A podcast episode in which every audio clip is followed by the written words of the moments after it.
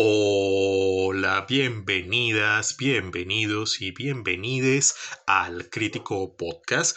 Mi nombre es Ari Capela y como se los había prometido en Quora, este es la primera edición de nuestro podcast. Les voy a pedir de antemano disculpas porque soy un poco agripado, entonces puede que me, me oigan nasal eh, la voz por momentos y seguramente van a oír al fondo algunos ladridos de perritos porque estamos grabando aquí en una zona rural con el celular. Pero es la primera edición. Vamos a intentar mejorar con el transcurso del tiempo. Entonces, bienvenidos, bienvenidas y bienvenides a el podcast al podcast crítico.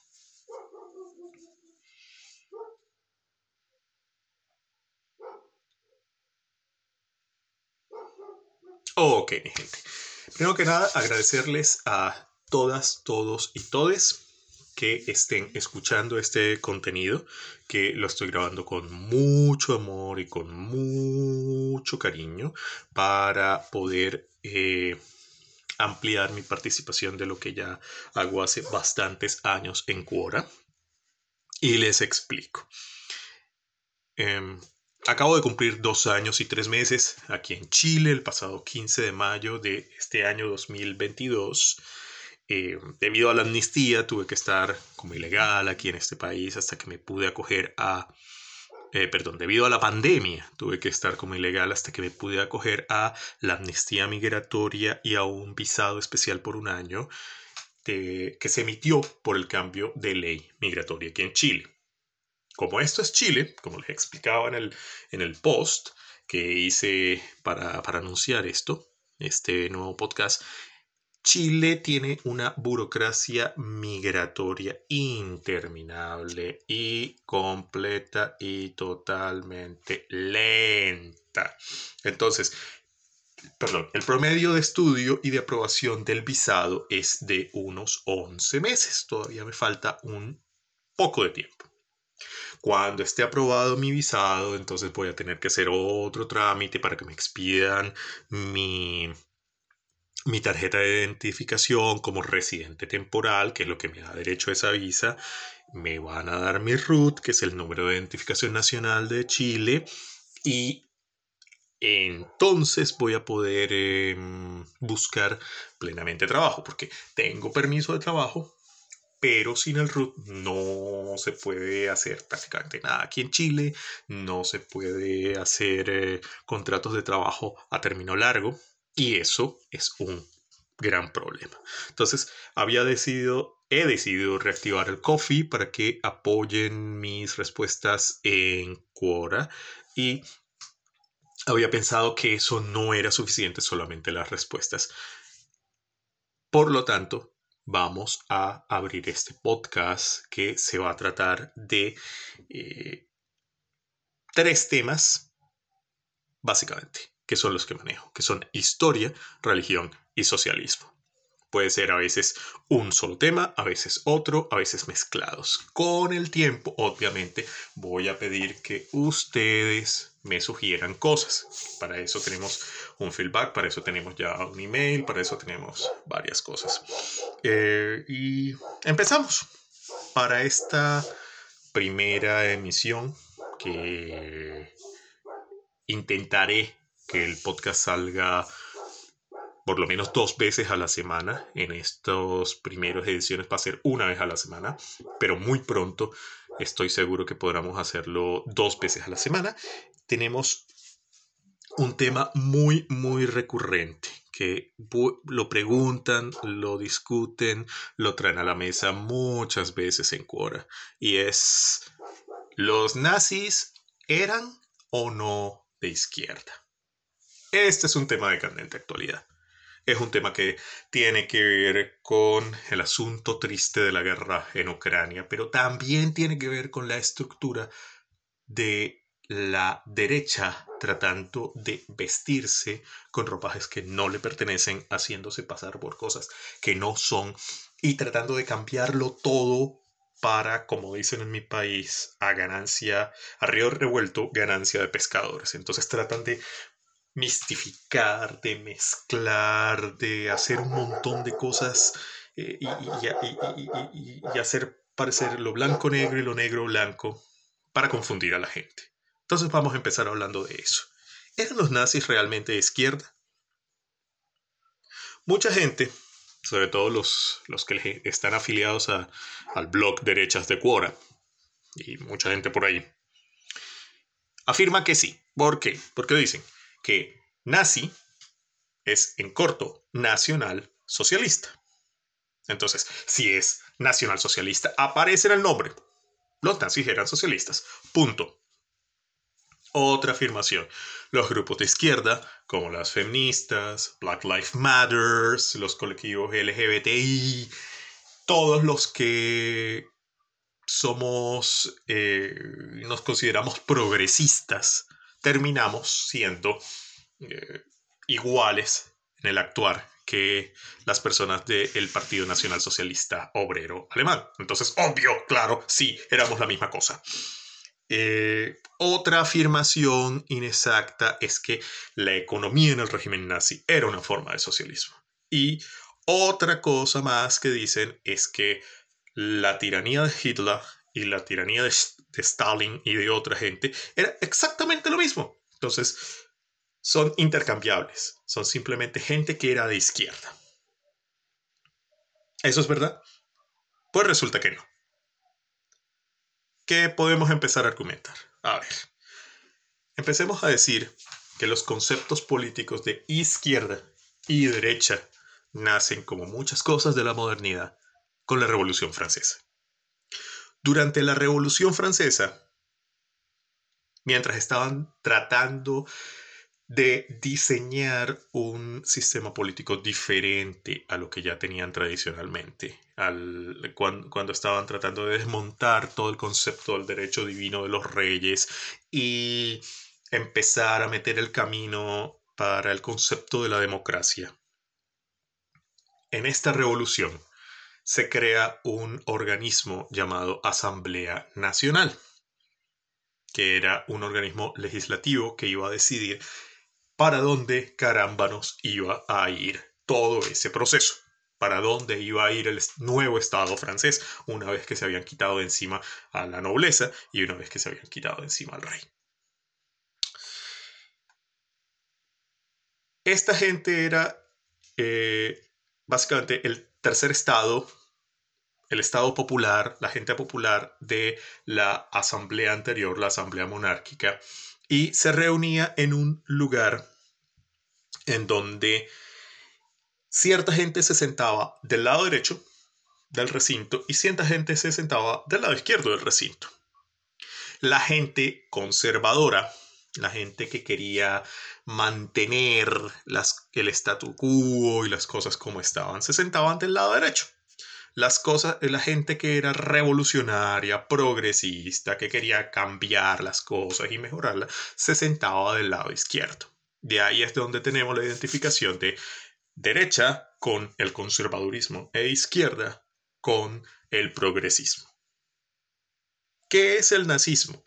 El nazismo es un tipo especial de fascismo.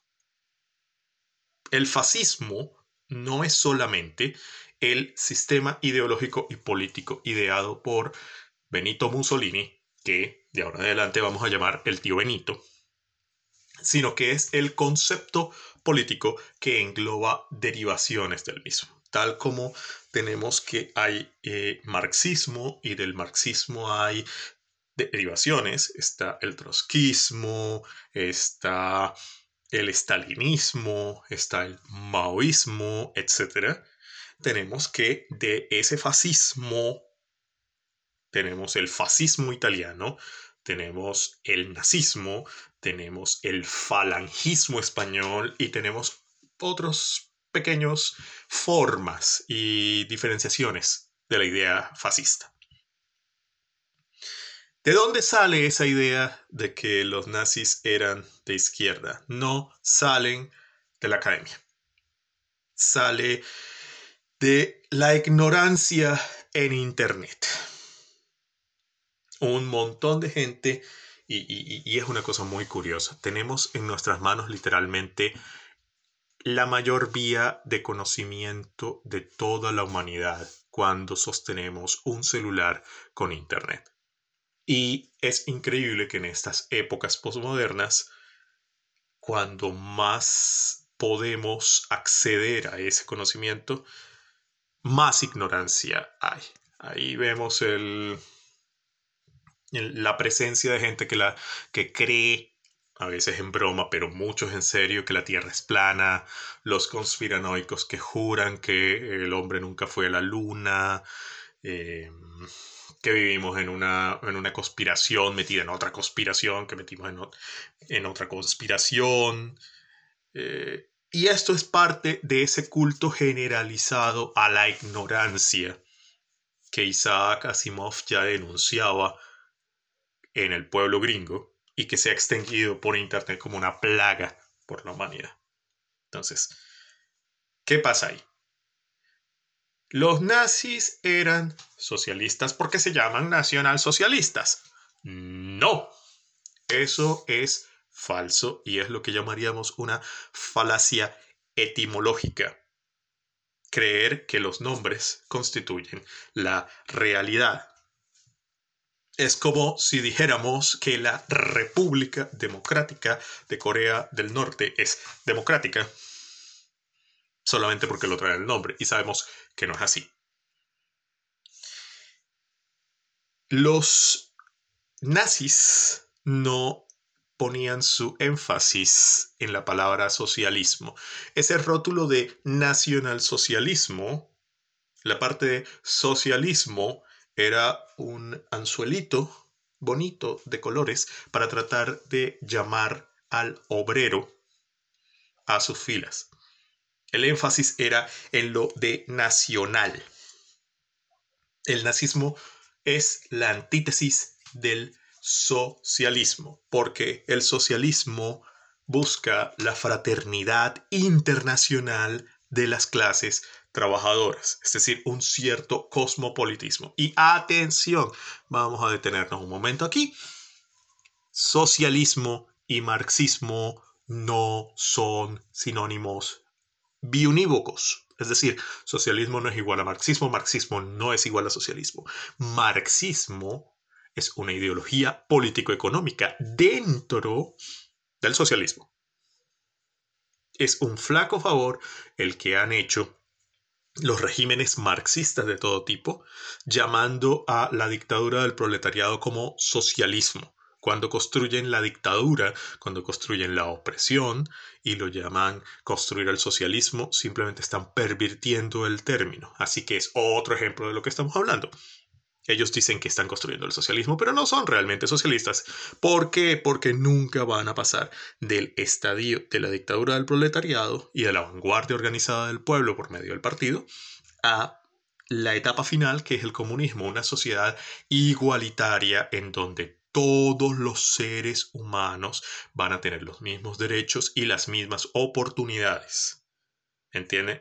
entendemos eso. Entonces, aquí pasa exactamente lo mismo el fascismo y el nazismo no es internacionalista. El fascismo, el nazismo tienen una visión básica de que todo estriba en la raza y la nación. Es una forma de patriotismo racial exacerbado. Una cosa que está en las antípodas de lo que es la idea básica de socialismo, que es comunión internacional.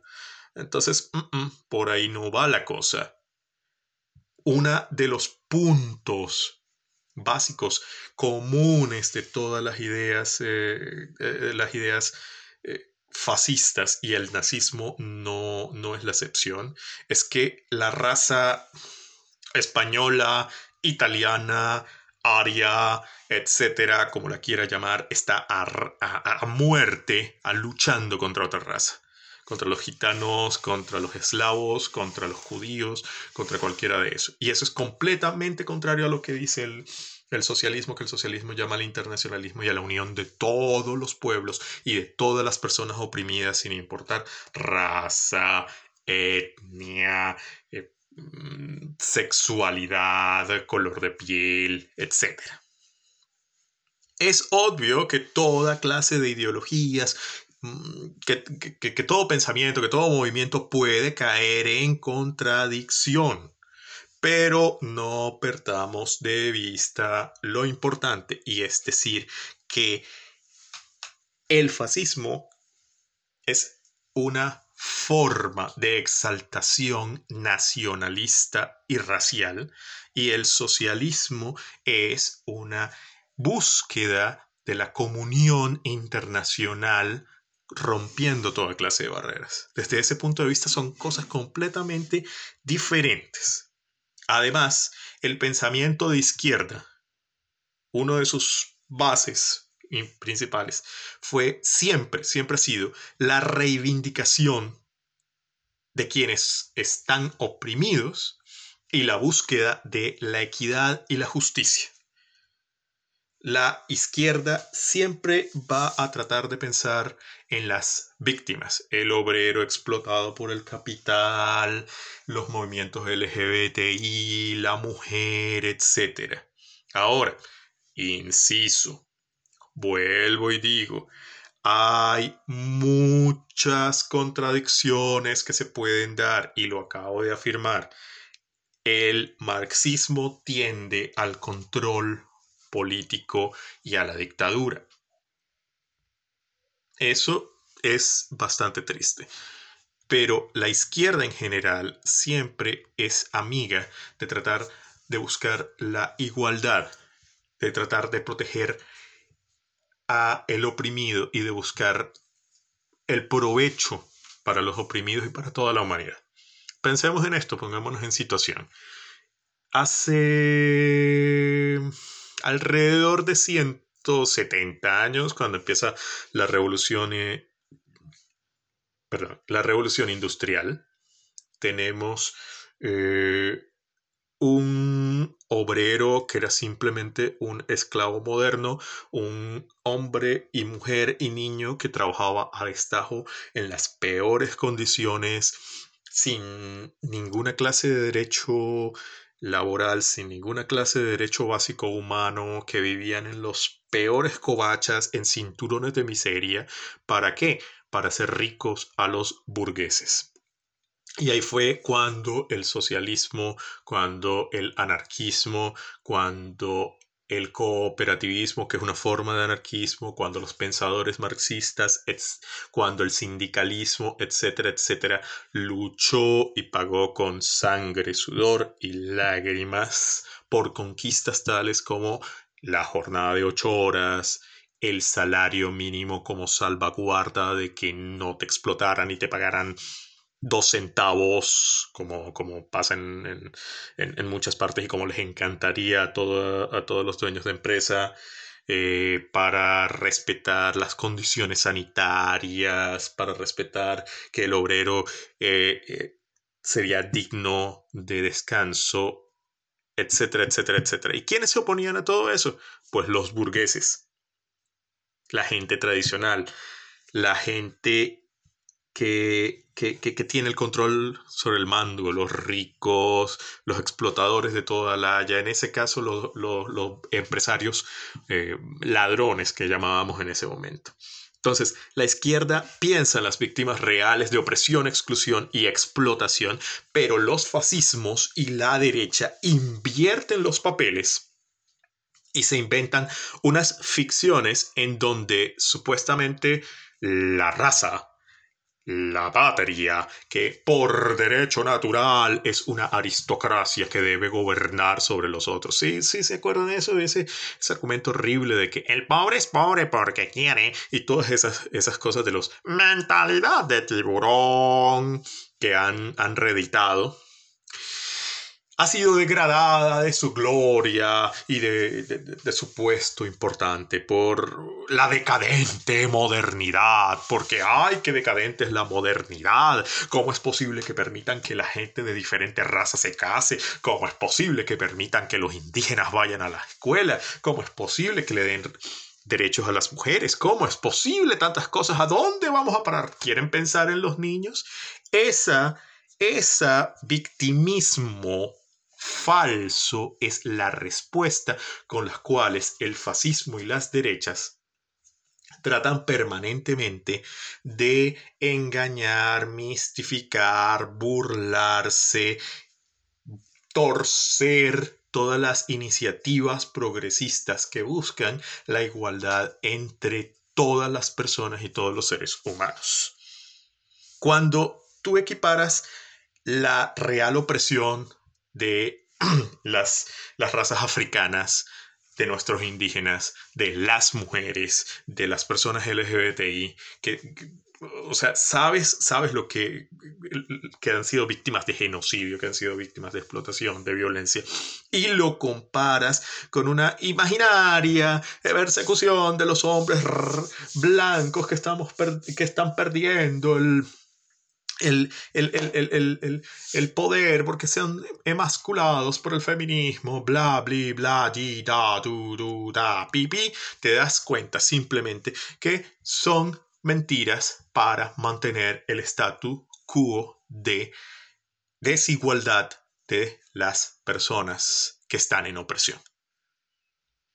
Es, es, como el cuento del de el, horrible término feminazi las feminazis no existen. Como en cualquier clase de movimiento, habrá personas que son ultra extremistas y que son las menos. Habrá toda clase de posiciones ideológicas, pero el feminismo es una búsqueda legítima en pro de la igualdad y de la equidad.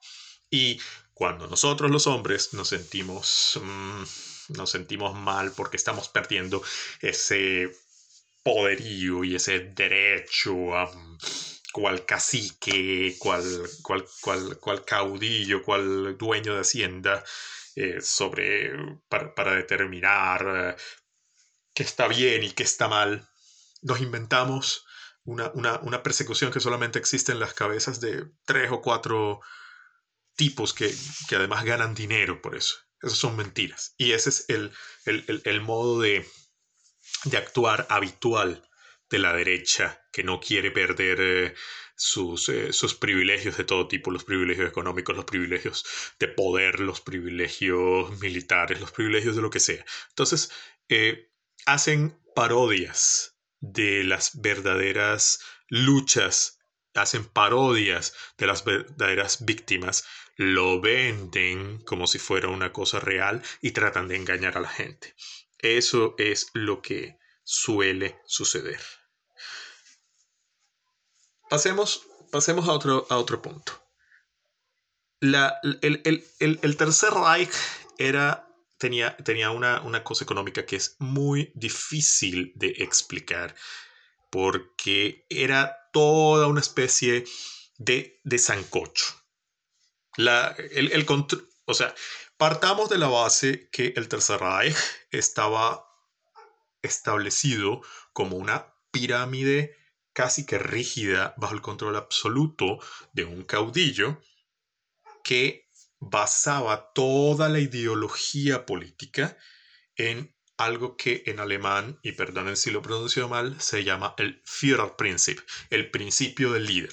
Y si ustedes se ponen a leer sobre el periodo y empiezan a, analizar toda la organización social y política de Alemania en ese, en, ese momento histórico, se van a dar cuenta que la palabra Führer aparece por todos lados. Va a aparecer en los rangos paramilitares, va a aparecer en, la organiza en, en, los rangos de organización. Se van a dar cuenta que todas la, incluso las ONG, hasta la organización más pequeña de la sociedad estaba escalafonada como si fuera parte del ejército, usaban uniformes militares, em, incluso la, Cruz Roja Alemana en ese momento usaba, usaba dagas militares, imagínense. ¿Por qué? Porque todo era monolítico, todo era bajo control. ¿Y control de quién? De un líder que respondía a otro líder, que respondía a otro líder, que finalmente respondía al líder supremo, que era Adolf Hitler. Todo, todo lo que quería hacer eh, el, régimen era controlar toda la economía y mantener una participación enorme en la economía, porque la base de la economía y la base de la sociedad era el eterno esfuerzo bélico. No es eh, eh, eh, en vano que nos damos cuenta que todo estaba diseñado para mantener al país siempre en pie de guerra, en psicosis de guerra o manejando como si fuera una guerra. Como les acabo de decir, todas las organizaciones estructuradas como en la milicia, con uniformes como en la milicia, eh, con rangos paramilitares, eh, con incluso movimientos paralelos al escultismo como la juventud hitleriana, que era una especie de cadetes eh, militares con, para, para, para, como un pre-pre-entrenamiento para, servir al líder, etc. Y de ahí es donde se agarran muchas de estas personas que suelen decir que si ven la economía de la economía del Tercer Reich era igual que la economía socialista, porque sí es verdad que en las economías de regímenes marxistas hay un completo control del Estado sobre la economía, pero se les olvida un detalle. En el régimen nazi se llevó una masiva campaña de privatización de industrias y de servicios. Se acabaron los sindicatos y se otorgaron toda clase de concesiones y beneficios a corporaciones privadas. Eso es exacta y totalmente lo contrario a lo que sucede tanto en un régimen marxista como en un una agrupación de índole socialista. No había una economía libre. Lo que había era un montón de corporaciones privadas leales al régimen que se beneficiaron de monopolios, que es todo lo contrario en una economía socialista o en una economía marxista, otorgados directamente por el gobierno. Por ejemplo, ahí tenemos a Mercedes-Benz, a Bosch, a la Siemens, a Philips, a Hugo Boss, a la Ford y a la Industrial Business Machine, es decir, a la famosa IBM, que se beneficiaron, no todas, pero muchas se beneficiaron del trabajo esclavo de judíos, gitanos, prisioneros de guerra, etc. Y pusieron en la quiebra a pequeños y medianos empresarios. Eso es, eh, eh, eso es, privatización rampante. Eso es completamente lo contrario a pensar que, que, un régimen puede ser eh, de izquierda o, o socialista o marxista. Nada que ver.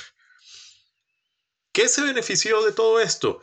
La clase burguesa, dueña de la propiedad privada de los medios de producción, que, repito, otra vez, es exactamente lo contrario de lo que propone las diferentes, eh, las diferentes eh, filosofías adheridas al socialismo. Los nazis también desmantelaron el estado de bienestar que había organizado la República de Weimar. Sí es verdad que organizaron eh, algo llamado el socorro de invierno, pero eso venía desde antes porque destruyeron muchas de las bases del estado de bienestar, porque eso de ayudar a la gente débil va iba en contra de la ideología disque darwiniana porque en realidad no tiene nada que ver con Darwin, esa es otra cosa que los nazis pervirtieron, de que la vida era una lucha constante en donde solo triunfa la especie y los dignos y los más fuertes. Eso es una pervención de la teoría de la evolución. ¿Ya? Entonces, simplemente hicieron todo lo contrario. Y cuando al fin se dieron cuenta que no podían desmantelar todo el antiguo estado de bienestar en, porque estaban en medio de una cosita llamada la Gran Depresión, y de hecho, les recuerdo que el tío eh, Adolf Hitler, el canciller de Alemania, que desde ahora en adelante vamos a llamar el tío Adolfo, llega al poder en medio de la gran crisis de la, de, la Gran Depresión que le pegó duro a todo, a todo el planeta. En Alemania todavía más duro porque ellos todavía estaban, estaban arruinados por la guerra, tenían que, estaban arruinados por el Tratado de Versalles, tenían que pagar reparaciones de guerra, millonarias que no tenían cómo, la economía se fue al carrizo, eh, hubo una crisis hiperinflacionaria de proporciones demenciales que, ponen, que, que, que, hacen que Zimbabue o, o, la República Bolivariana de Venezuela sean amateurs a prueba en comparación. Y esa fue una de las razones por las cuales la República de Weimar eh, sucumbió y Hitler pudo llegar al poder. Eh, entonces, esta gente tuvo que echar un pie atrás y crear instituciones como el apoyo de invierno, que es muy famosa, o la fuerza por la alegría, que era el, el, intento nazi de montar eh, eh, cajas de previsión social para los trabajadores alemanes. trabajadores alemanes, obviamente que fueran arios, afiliados al régimen y afiliados al partido, desde luego. Y estas solamente estaban exclusivamente para la gente aria, como es obvio, y administrado por instituciones privadas. Si los nazis hubiesen sido fascistas, eh, perdón, si los nazis hubieran sido socialistas, si los nazis eran de izquierda, como dice esta gente que no sabe nada, entonces, ¿por qué la clase empresarial no solamente vio con buenos ojos el ascenso del partido, sino que muchos de los burgueses pusieron plata para que el tío Adolf pudiera desarrollar su partido y pudiera desarrollar su ascensión política y su escalada hacia el poder? Esa parte nunca la quieren explicar los que afirman que los nazis eran socialistas. Fíjense, por ejemplo, que Henry Ford y Thomas Watson, que era el presidente de IBM, recibieron condecoraciones del régimen nazi.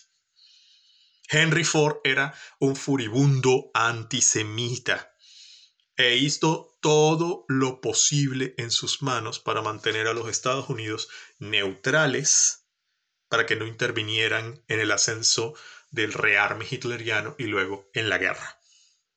Incluso él publicó un famoso libelo llamado El Judío Internacional, que es una de las cosas más antisemitas, más asquerosamente antisemitas de toda la historia. ¿Qué eran los nazis entonces? ¿Eran de izquierda o eran de derecha? Eran de derecha, simplemente. Están muy, muy lejos del comunismo soviético que representaba el tío José, o sea, Stalin. Así que no, no, nada que ver. Y nos queda, ya, ya que estamos hablando de, del tío José, del padrecito de los pueblos, de Koba, vayamos a la última parte de, la, eh, de los argumentos. Porque, o sea, Stalin y Hitler eran, los regímenes eran parecidos, entonces eran la misma cosa. Pues no. Miren, todos los dictadores genocidas se parecen en su régimen. ¿Quieren un ejemplo? No nos vayamos muy lejos. Tomen a, tomen a Trujillo en República Dominicana. Tomen a Augusto Pinochet aquí en Chile. Tomen a cualquiera de los miembros de la Junta Militar Argentina. Tomen a Hugo Banzer. Tomen a... perdón, tomen a a Stroessner en el Paraguay y comparen todo lo que hicieron. Todos se parecen, todos se parecen y de hecho todos colaboraron entre sí en algún momento. Perdón, los que fueron los que fueron contemporáneos. Todos colaboraron y eso es obvio, todos se parecen. Y decir que porque se parece Hitler, Stalin en sus regímenes y en sus manejos, los nazis eran de izquierda, eso es simplemente caer en la falacia de asociación. Es como decir que como los gorriones vuelan y son aves y los murciélagos vuelan, los murciélagos son aves. Se parecen las cosas. se parecen estos dos dictadores. Hicieron cosas terribles. Tan terribles eran los campos de concentración como, como lo fue el archipiélago Gulag. Pero eso no significa que fueran iguales. ¿Y quieren saber cuál es el mejor ejemplo de que no fueran iguales? Hitler consideraba al bolchevismo el peor enemigo de su idea política de el nazismo. Llegaron a si Hitler llegó a ser un, eh, una alianza que conocemos como el pacto de no agresión Ribbentrop-Molotov con el régimen del tío José fue simplemente para ganar tiempo y luego invadirlos y destruirlos, porque consideraban que su Lebensraum, su espacio vital, estaba con los subhumanos rusos, porque así los consideraban. Y, para, y, si usted ha leído eh, Mein Kampf, Mi lucha, se va a dar cuenta que sobran las citas en donde de la pluma de Adolf reconoce que odiaba completamente todo lo que era el bolchevismo, todo lo que era la Unión Soviética. Entonces, no, no. Es más, si usted tiene las agallas, vaya y pregúntele de frente a un neonazi, a un supremacista blanco, pregúntele, ¿usted es de izquierda? Y usted se dará cuenta que lo primero que puede pasar es que lo golpeen, porque no, ellos no se consideran de izquierda, nunca han sido de izquierda y consideran que la izquierda es el enemigo máximo. Ellos se reconocen de derecha, tal como lo eran los nazis. Así que no. La última pregunta que nos podemos hacer es ¿de dónde viene esta insistencia machacona en que los nazis eran de izquierda? Y la respuesta es viene de los libertarianos y de los conservadores tradicionales, es decir, de la derecha que no es ideológicamente fascista. ¿Por qué? Porque quieren desvirtuarse de algo que es tan obviamente malvado como lo fue el régimen nazi, además para engañar, para mostrarse como lo que no es, ya que su enemigo también es el, la idea socialista y la idea de izquierda, matan dos pájaros de un solo tiro, se desvinculan de esa lácara histórica que, toda que, que la mayoría de la gente rechaza. Y de paso enlodan al socialismo, enlodan a la izquierda, enlodan al progresismo. Entonces, la cosa va de por ahí. No, no nos dejemos, no nos dejemos engañar. Los nazis eran de derecha. Los nazis eran totalitarios. Los nazis eran una cruel y terrible dictadura. Y llevo casi 40 minutos en esta primera grabación. No pensé que iba a salir eh, tan larga. Mm, creo que vamos a, dejarlo únicamente por aquí para esta primera edición de nuestro, nuestro crítico podcast o podcast crítico. Todo, dejo, eh, dejo a ustedes la, la decisión de cómo los vamos a llamar. Eh, espero que todas estas cosas que les comparto, que todas estas cosas eh, que son básicamente respuestas que hemos publicado en Quora, eh, sirvan para ustedes, que les saquen partido y que nos sigan acompañando. es con mucho cariño y es con mucho amor que grabamos este podcast para ustedes y lo seguiremos haciendo, lo seguiremos intentando. Cualquier em, duda, cualquier comentario, cualquier eh, impresión, cualquier idea, cualquier sugerencia que ustedes nos quieran eh, hacer aquí en el podcast es muy bienvenido. Tenemos un email del podcast que es criticopodcast.gmail.com Crítico se escribe con K, tal como se escribe aquí el, podcast. Y pues nada, les agradezco a todas, todos y todes que me permitan acompañarlos por este medio. Y hasta el próximo capítulo. Entonces, hasta luego. Los quiero. Chao.